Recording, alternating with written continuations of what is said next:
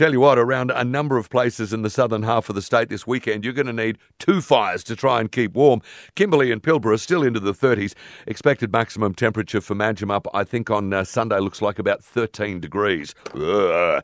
Today, it is winter, I suppose. Today is the 16th day of winter, 1985.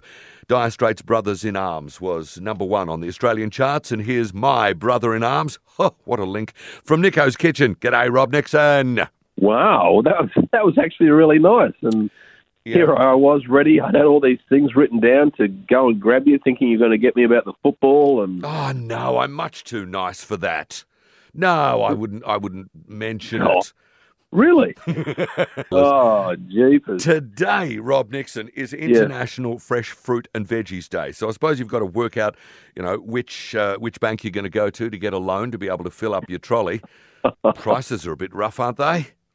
Uh, well, they they are especially on the on the east coast. Mm. That's that's for sure. Um, and there are some things here in WA that have gone up a little bit, but nothing like what uh, we're, we're quite fortunate in that. Um, certainly nothing like what we're seeing on the uh, on the east coast, It's very where ugly.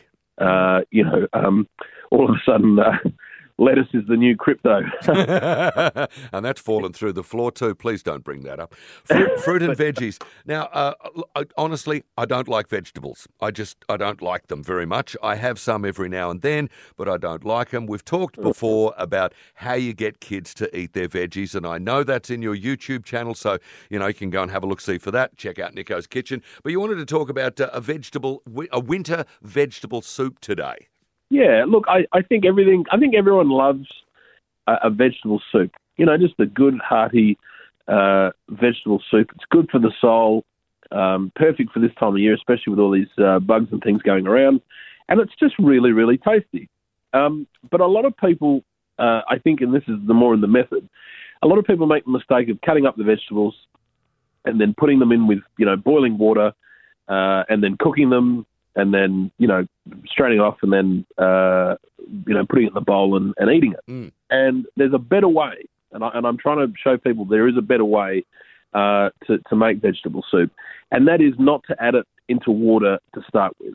Mm. So what you want to do is grab your vegetables. Now you can use any vegetables that you want. So let's just say you know carrots and pumpkins and you know you got turnips and, and, and these sort of things, cabbage and all this sort of stuff. Mm. Um, what you want to do is sweat it down in the pot first, just with a little bit of olive oil, salt and pepper, and you want to sweat it down. You want to remove the water content from the vegetables Mm. because that is going to intensify the flavour of the vegetable. Okay, so Right. vegetables are full of, vegetables are full of water. If you just pop them straight into water, it's just going to dilute the flavour. Ah, yes, So good point. Sweat the sweat the sweat all that water out, all that moisture out, and then you want to add in some uh, water or vegetable stock uh, if you want. Um, and that's the way I make my soup. So I add in the, the liquid component last, Mm. but I, I sweat all my vegetables down for you know a good sort of 25, 30 minutes just over a low heat, um, and then add the uh, the liquid in. So just just do it that way, and you'll end up with a much better tasting soup. It'll be much more flavourful than uh, what you're used to. And so for your vegetable soup, I guess you can just about put anything in there you want, um, any, any veggies. So there's no sort yeah, of well, I, you're probably you're probably thinking salami.